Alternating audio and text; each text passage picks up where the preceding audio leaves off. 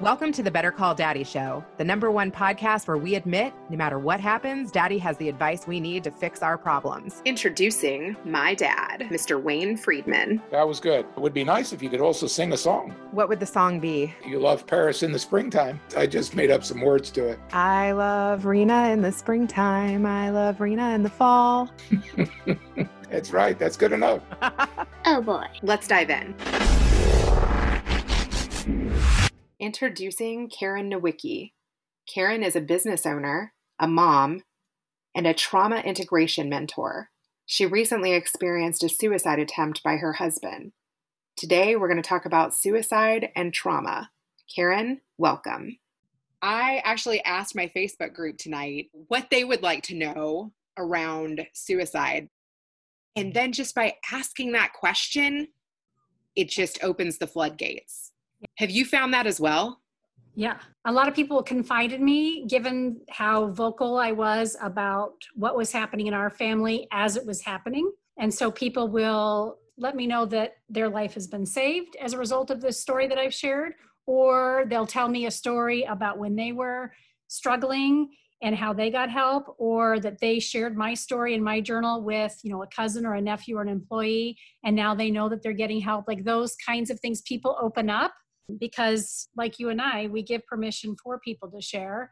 And once we do that and we stop making it so taboo, people can heal and get whole. Even if they're not in a position to heal and mental health is at stake or whatever, at least they can feel normal in their uniqueness when we give people an opportunity to talk about it.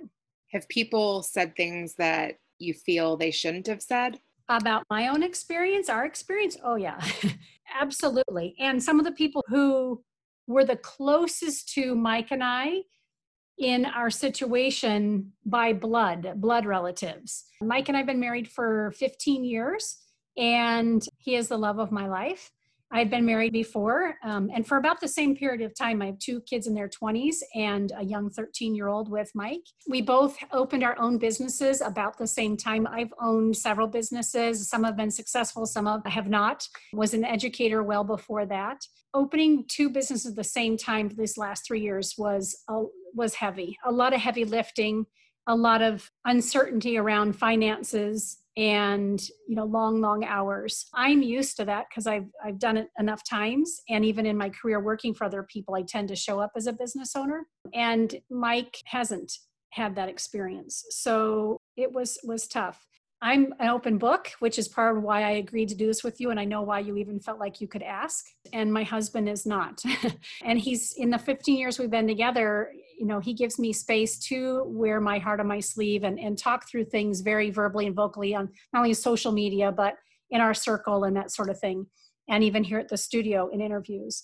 And so when i could see that he was struggling i would ask you know how can i help? I knew it was oftentimes money related but there was not a lot of disclosure as to what was going on. And he ended up attempting suicide in october of 2019 so just what nine nine months ago. Completely caught us off guard. Uh, I have people in my life who have been depressed and been suicidal, and I've been with them every step of the way, but Mike was not on my radar at all. And maybe it's because he felt like I was already there for enough people. I don't I don't know. I can't I, I have to stop asking why it happened the way it happened. And the question that I've asked, and I've even asked him, is why couldn't I be enough?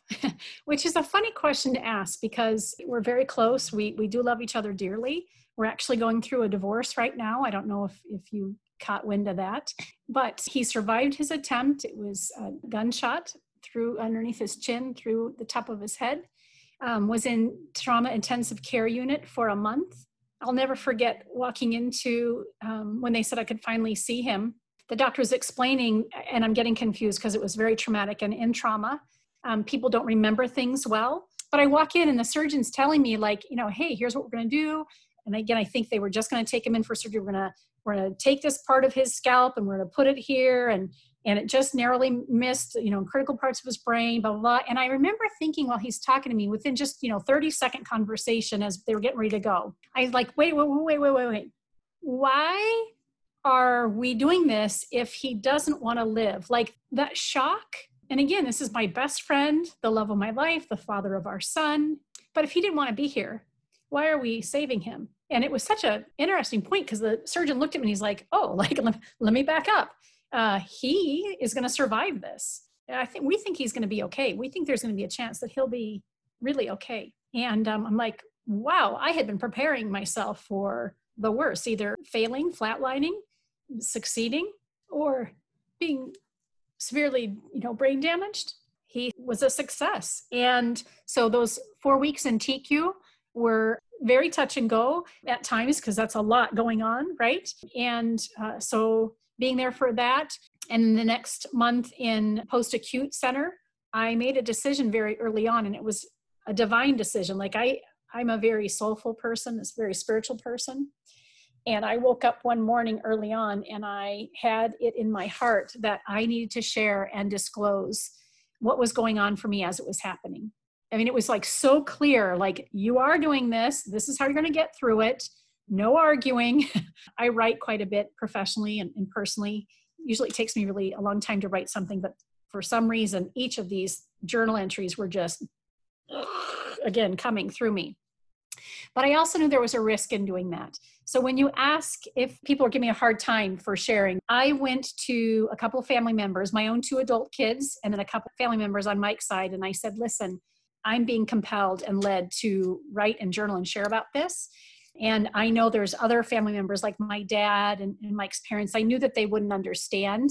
So I wasn't asking anybody permission except for these two sets of people also to hold me accountable that this wasn't going to become something that I would use as a platform, like in a weird way, or that I was telling a story that would put Mike in a bad light. So I need people to buffer it and, and hold me accountable. Well, my kids said yes, and these other family members said yes and that they they agreed to help me just make sure it was you know all on the up and up and from my heart around healing and wholeness and helping other people possibly but helping karen first and mike and family second and then other people as well. Well within four or five journal entries a couple of the family members were like whoa whoa stop. Like don't mention family names. Don't be so graphic and detailed it hit hard. My kids were like, "Mom, this is who you are." So I made a decision to keep keep doing it. And I and I honored some of their requests, like, you know, please don't mention family members by name. Okay. It's cost me those relationships.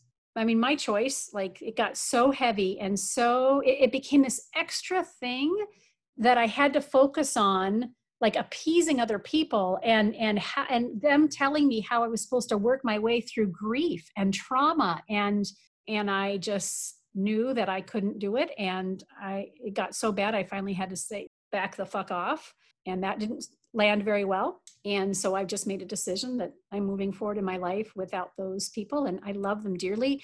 They showed up for me in a huge way to help us close Mike's business, care for me and my son in the middle of, you know, those first couple weeks.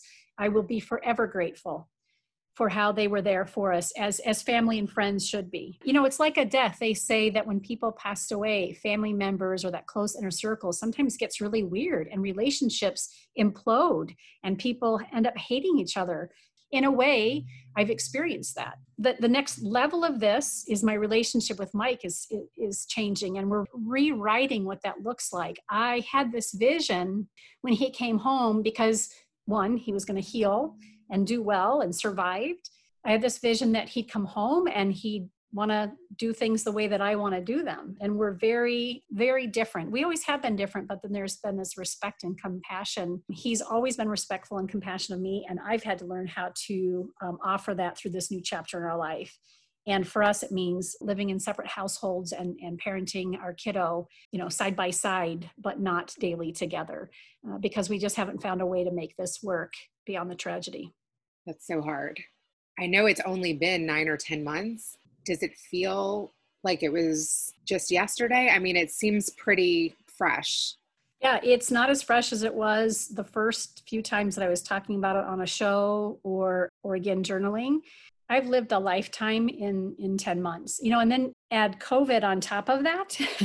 it's just weird and I have to remind myself that people go through shit. People go through tough times. There are no guarantees in life. The, the saying, there's people who have it a lot worse. They have, you know, eh, who knows? It's just this is my situation. Some days it feels like it happened yesterday.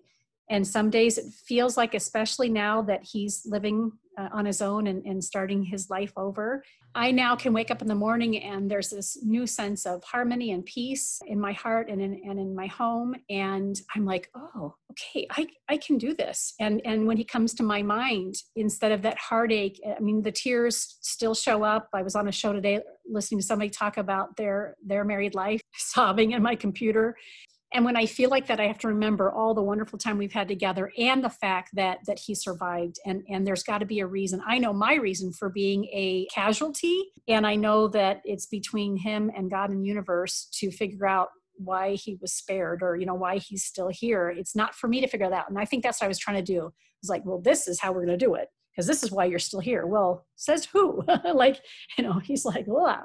I will say to answer that question about does it feel like it's still real? I have done my trauma work. Um, I've made it a life, my adult life, to really work on personal development and personal growth from again a very mind body spirit perspective I, I, also teach a lot in that in that area in addition to running the studio and a dear friend kelly lorenzen reached out and said i've got an incredible trauma guide that i think you ought to talk to mike and our son ivan all three of us have seen her and now i'm getting certified in the modality because it is life changing and so if i think back to finding him in his shop that day when we we received the text from him minutes before he shot himself. I, I, didn't live far, so I was there within minutes. You know, coming upon a scene like that, anything that that moment in our life that's traumatic, whatever it is, that's a shock, that's trauma, or something as severe.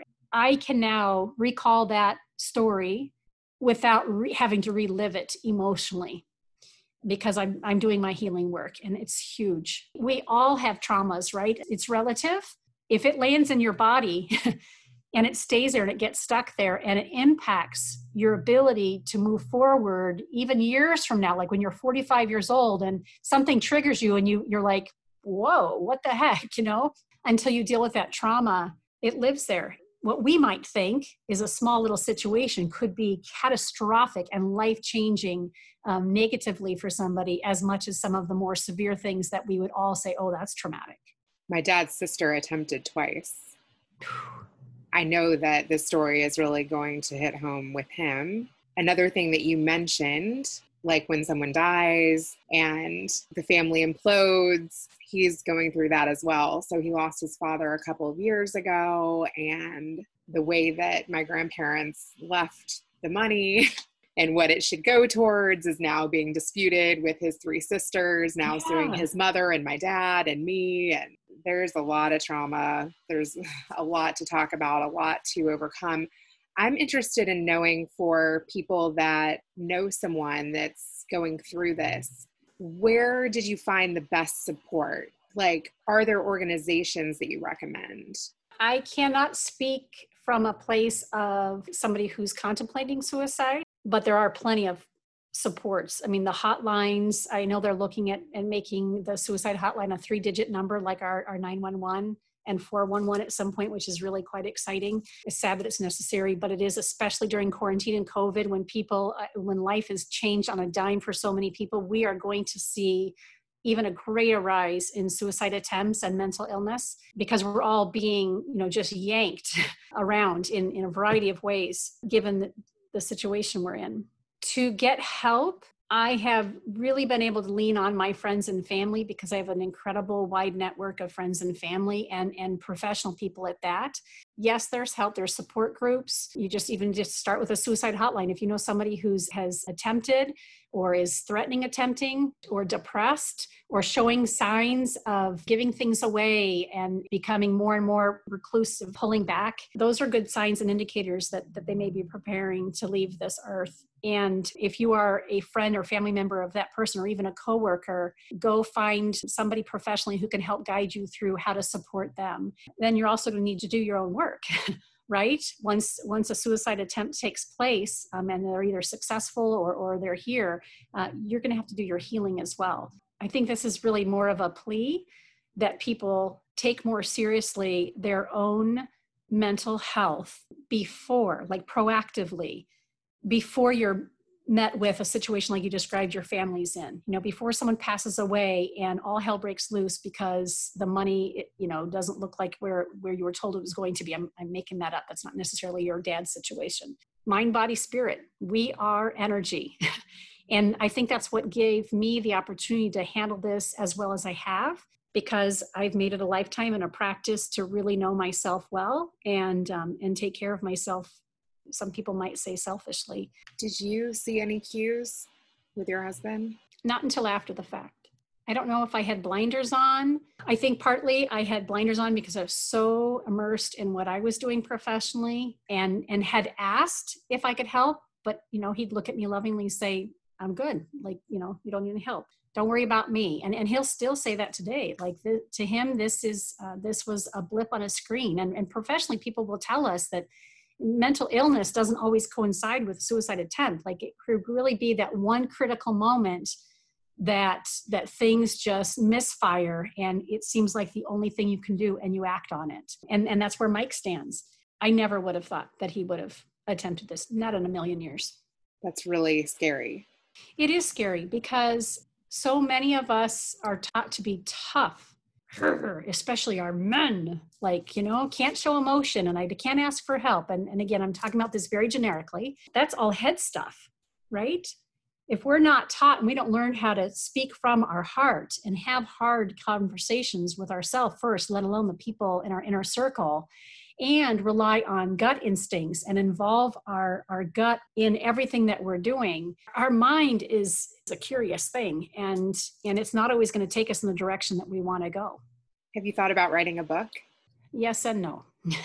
So many people very lovingly would reach out say oh my god you write so beautifully and and this is such important message. You need to write a book. And it's still too soon I'm moving forward in my life. Mike's moving forward in his life. It's parallel, it's not in the same boat any longer.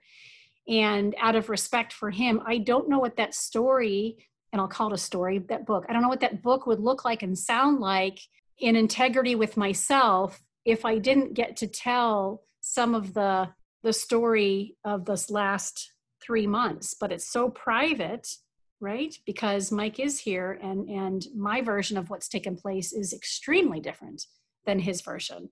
And i don't want to be disrespectful to where he's headed in his life going forward. So we'll see. The short answer is i don't know. We'll see. Do you feel comfortable talking about how your version is different? Yeah i will. And i'll do it with a caveat inviting listeners to stay out of judgment for what they might think this means about Mike. Oh, if she's saying this, then it must be this. Don't do that. right? That's the mistake I've made for the last four, four or five months. So my version, it's been messy, it's been complicated, it's been heartbreaking. My recollection of the things that we've gone through from the post-acute facility forward is very different than than what Mike's version is. So we'll sit in front of a professional or we'll have a conversation and I'm all heart and all emotion and and like this is what we need to do because professionally I do these kinds of things with clients and Mike's looking at me with a blank stare like I wasn't there for that. Like that's not how I remember it. And it used to really piss me off in the beginning, but it's his journey. Like his journey is different from mine and he's as far as I know he's content and I want that for him. My husband is a complete introvert I wear my heart on my sleeve, so I really can relate to that. Do you find it's healing to talk about it?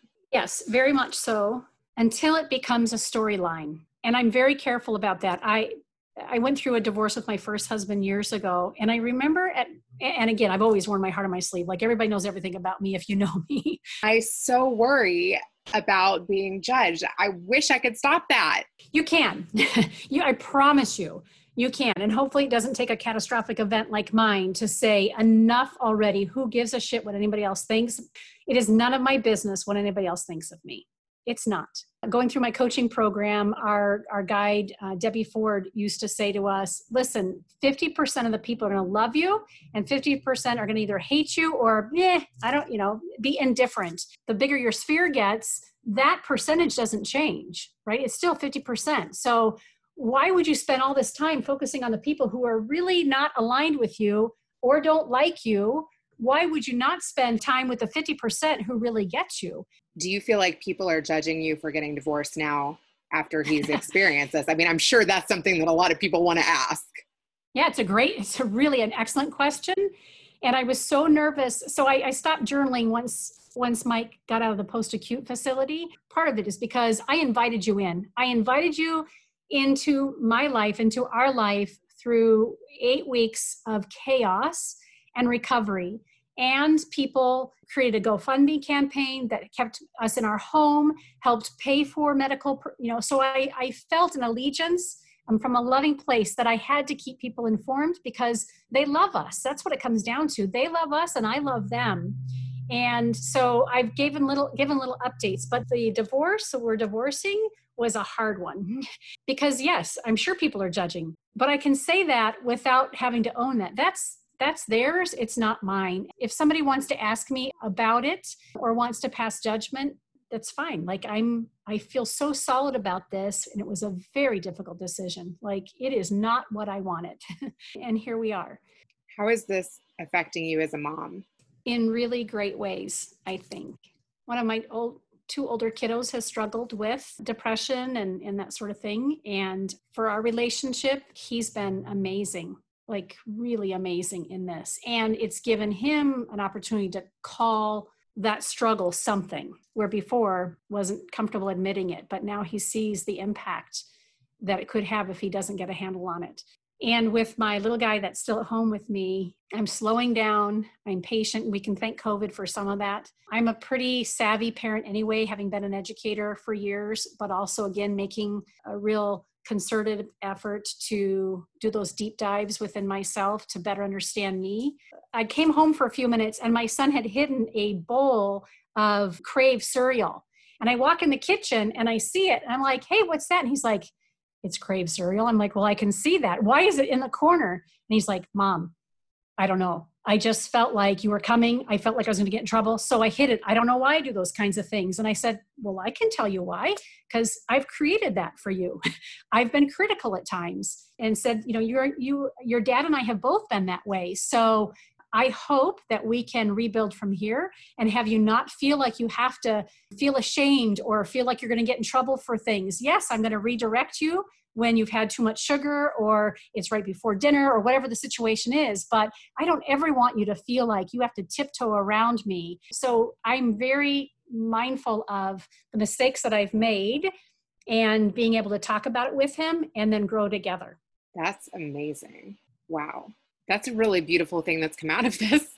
My kids have been my teachers. I remember sitting on the hospital step, and Madison was in New York. She is in Brooklyn, and my son Grady is here. And they conference called me and said, Mom, do you have a few minutes? I'm like, I'm going in the hospital right now to see Mike. What do you need? They're like, You need to stop and we need to talk to you. And it was one of these family situations that were imploding.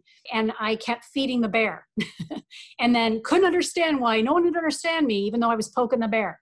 And so my kids were like, you need to stop doing that. Like, just stop. The way in which they coached me on the phone, I, I was like, wow, who are these people? Like, who did did did they call their dad? You know, um, my ex husband beforehand, or did they talk to a coveted friend who knows the coaching language? And so we got done with the conversation. I'm like, so thank you guys. Like, really, I I hear you. I'm stopping. I will not send another angry, bitchy email. I'm pulling out. I promise you. And if I forget, you can remind me, but I won't forget. And by the way, before we go, I love you. And I'm so grateful for this conversation. How did this come about? Like, who helped you? They're like, what do you mean? I'm like, who told you to call me? Nobody, they said. It was just us. And we've all become casualties of this, right? This is this is not mine alone, which is, I think, why the extended family members were so pissed. Like, this affects all of us, not just Karen, selfishly. Do you think your childhood came into play with how you raised your own children? Oh, for sure. well, it's also why I've chosen the partners that I've chosen. yeah, I went through postpartum depression when I had my first two kiddos. They're two years apart, two years, 10 days. And I dealt with severe postpartum depression with both kids. I remember rocking my son, the firstborn of the two, in the middle of the night and having these images of hurting him, which fortunately I never acted on, but scared the crap out of me you know here i'm nurturing and, and nursing and, and singing a lullaby and then the next moment i got this horrific compelling feeling to hurt this very human being that i've created and that i love more than life itself. And it was whacked. I read all those pregnancy books. Would always skip the chapter on postpartum depression because i thought it was oh that's not me. I'm not that. Well bullshit. It has nothing to do with weakness. And um, i got to go through therapy. I was on medication for a period of time. I got to really that was really the beginning of, of my decision in my my late 20s to say oh wow i can change the trajectory of my life and who i grew up thinking i was and the, the trauma and the situations and my parents divorce and other things that took place in my life. And i can decide what that means about me and it doesn't have to be the same meaning i've given it all my life. It happened. I can heal it and I can decide from this point forward, this is what I want to do with this. My own childhood shaped the way that I parent and it was the catalyst for me saying that that I can um, I can take full responsibility for my life and my well-being. No matter how self-aware we claim that we are or how woke we are, we're going to mess up our kids. uh, again that's a comment that that my my teacher and mentor debbie ford used to say to us you know we can we can be the most enlightened among us and still do major damage to our kids i think life is just designed that way uh, but being able to have those conversations with our kids and say oh my god i did the best i could with what i knew at the time like i look back at my my mom struggled uh, with mental illness my parents got divorced when i was was 12 and it shattered me it shattered me and I had to do a lot of healing around that. My dad and I are very close, always have been. My mom and I were not for years. She's since passed away right before I met Mike, actually. I had to get to a place where I could love her again like I did as a little girl and just know that she really did the best she could with what she had. She was not an evil person. She was a very loving, loving, committed mother, loved us so deeply. And for whatever reason, it was difficult for all of us. And if I could assert this new learning that, again, going back to trauma, you cannot put ice cream on top of poop without taking a few scoops and eventually eating shit. Right? Again, Debbie Ford, not mine. Love this woman. If there is trauma in your life and if it's stuck in your body, if that shock is still living in your body, you may or may not know it. You may or may not remember the event, but there are ways to do trauma integration work where you can release it so that you can move through it and not keep making these, I'll call them mistakes. The biggest mistake is, is to keep making the same mistake.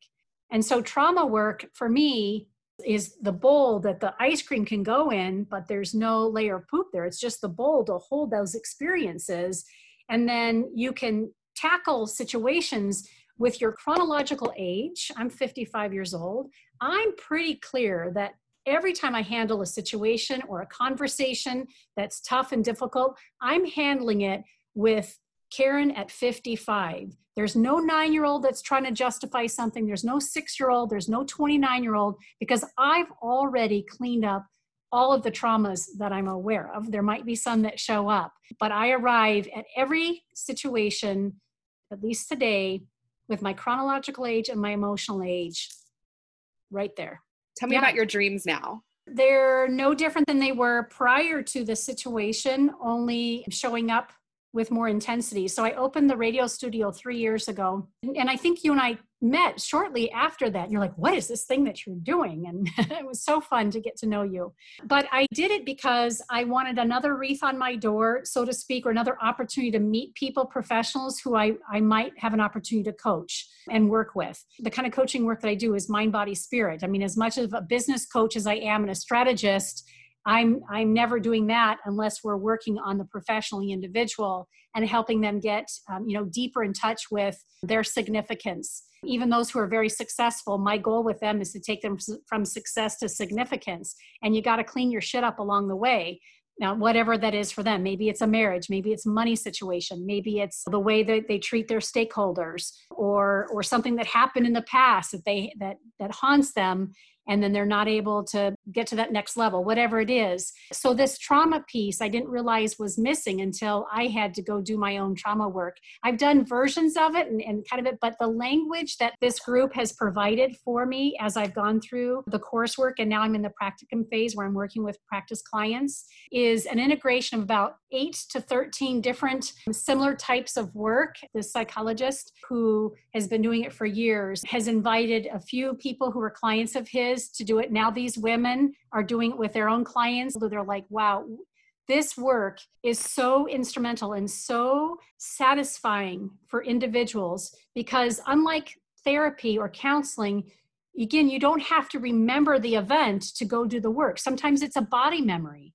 And that can inform you. And then pretty soon through the guided meditation, you're like oh wait a minute this this situation's showing up for me. So as a guide we say okay well let's explore that. Tell me that story of that specific event. And through that re-storytelling and releasing that body memory we can heal and we can reintegrate that event those events to start to live our life the way that's intended in beauty and joy and peace.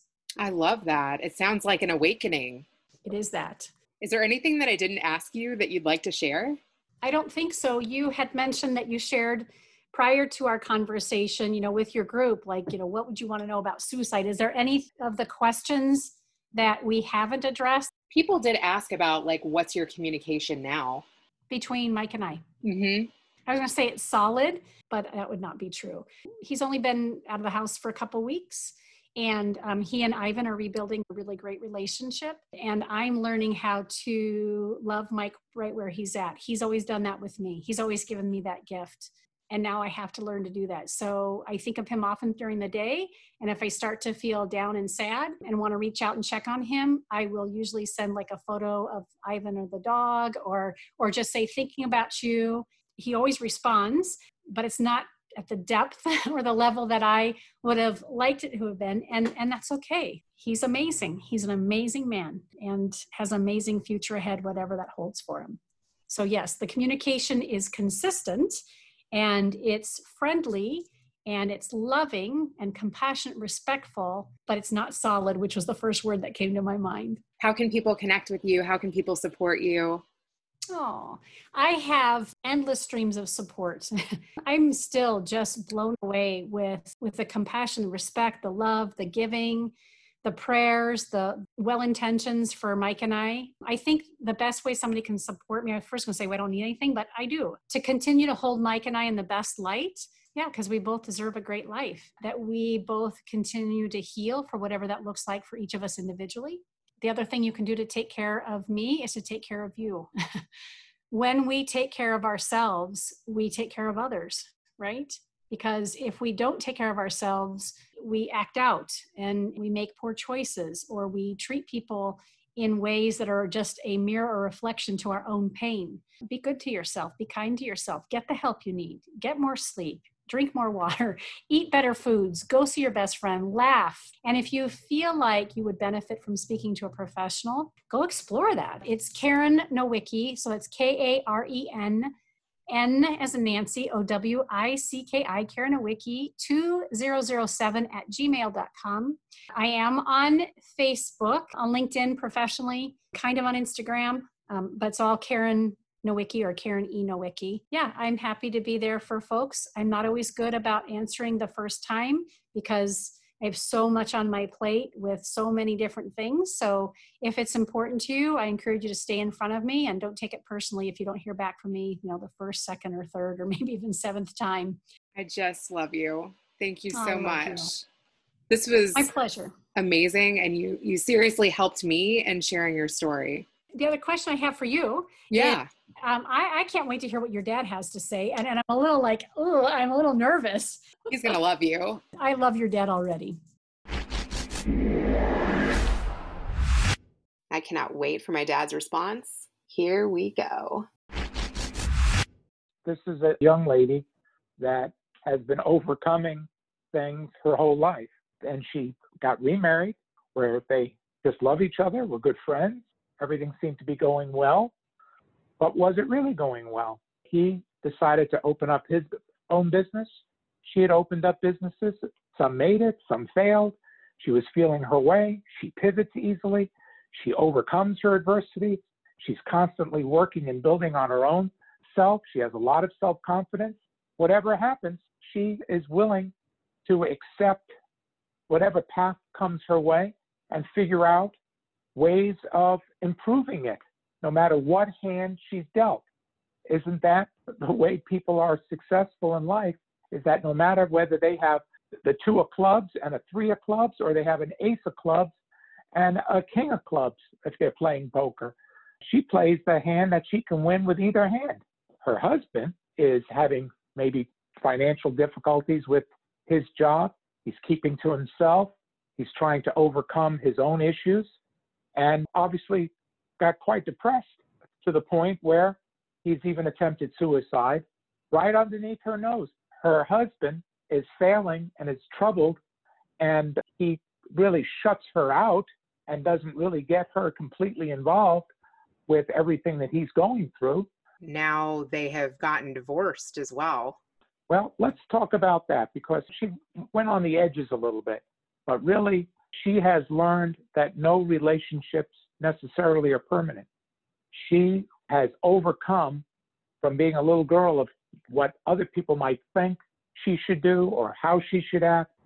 She figures out how she is most comfortable and how she's going to act. And she's always looking ahead of where she is in her life. And she does not want to let anything affect her or traumatize her or set her back. This fellow Mike, he really has to find himself. You can't really have a fair relationship with anyone if you can't love yourself, as my mom would say, or if you can't be happy with yourself and what you're doing. So he needs a lot of work on himself before he can share or love someone else. And she understands that in order for her to keep her sanity, she has to be with somebody who is stable. She needs to be with somebody that knows their own self. Suicide is a global pandemic.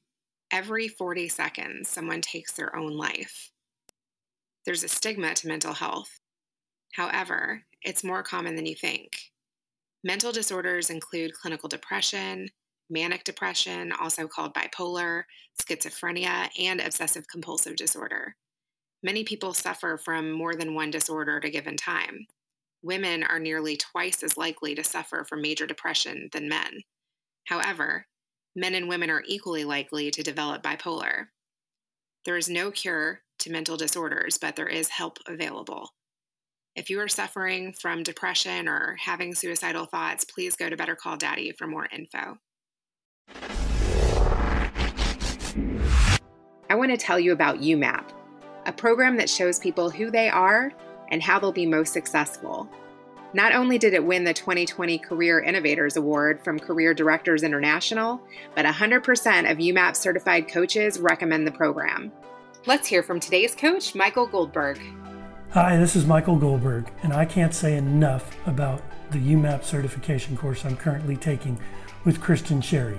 I've really learned a lot about myself, but more importantly, I've learned how to coach others and I know that I can be a successful coach when working with my clients, especially in the recruiting area, and also my clients that are looking to possibly change careers.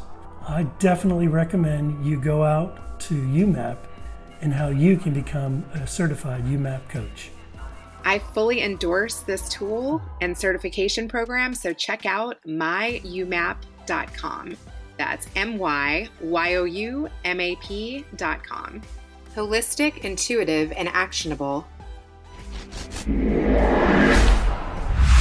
Now you can subscribe on Apple Podcasts, Google Play, Spotify, and tune in. Add Better Call Daddy podcast on IG at Rena Friedman Watts on LinkedIn.com. Thanks for listening to the Better Call Daddy Show.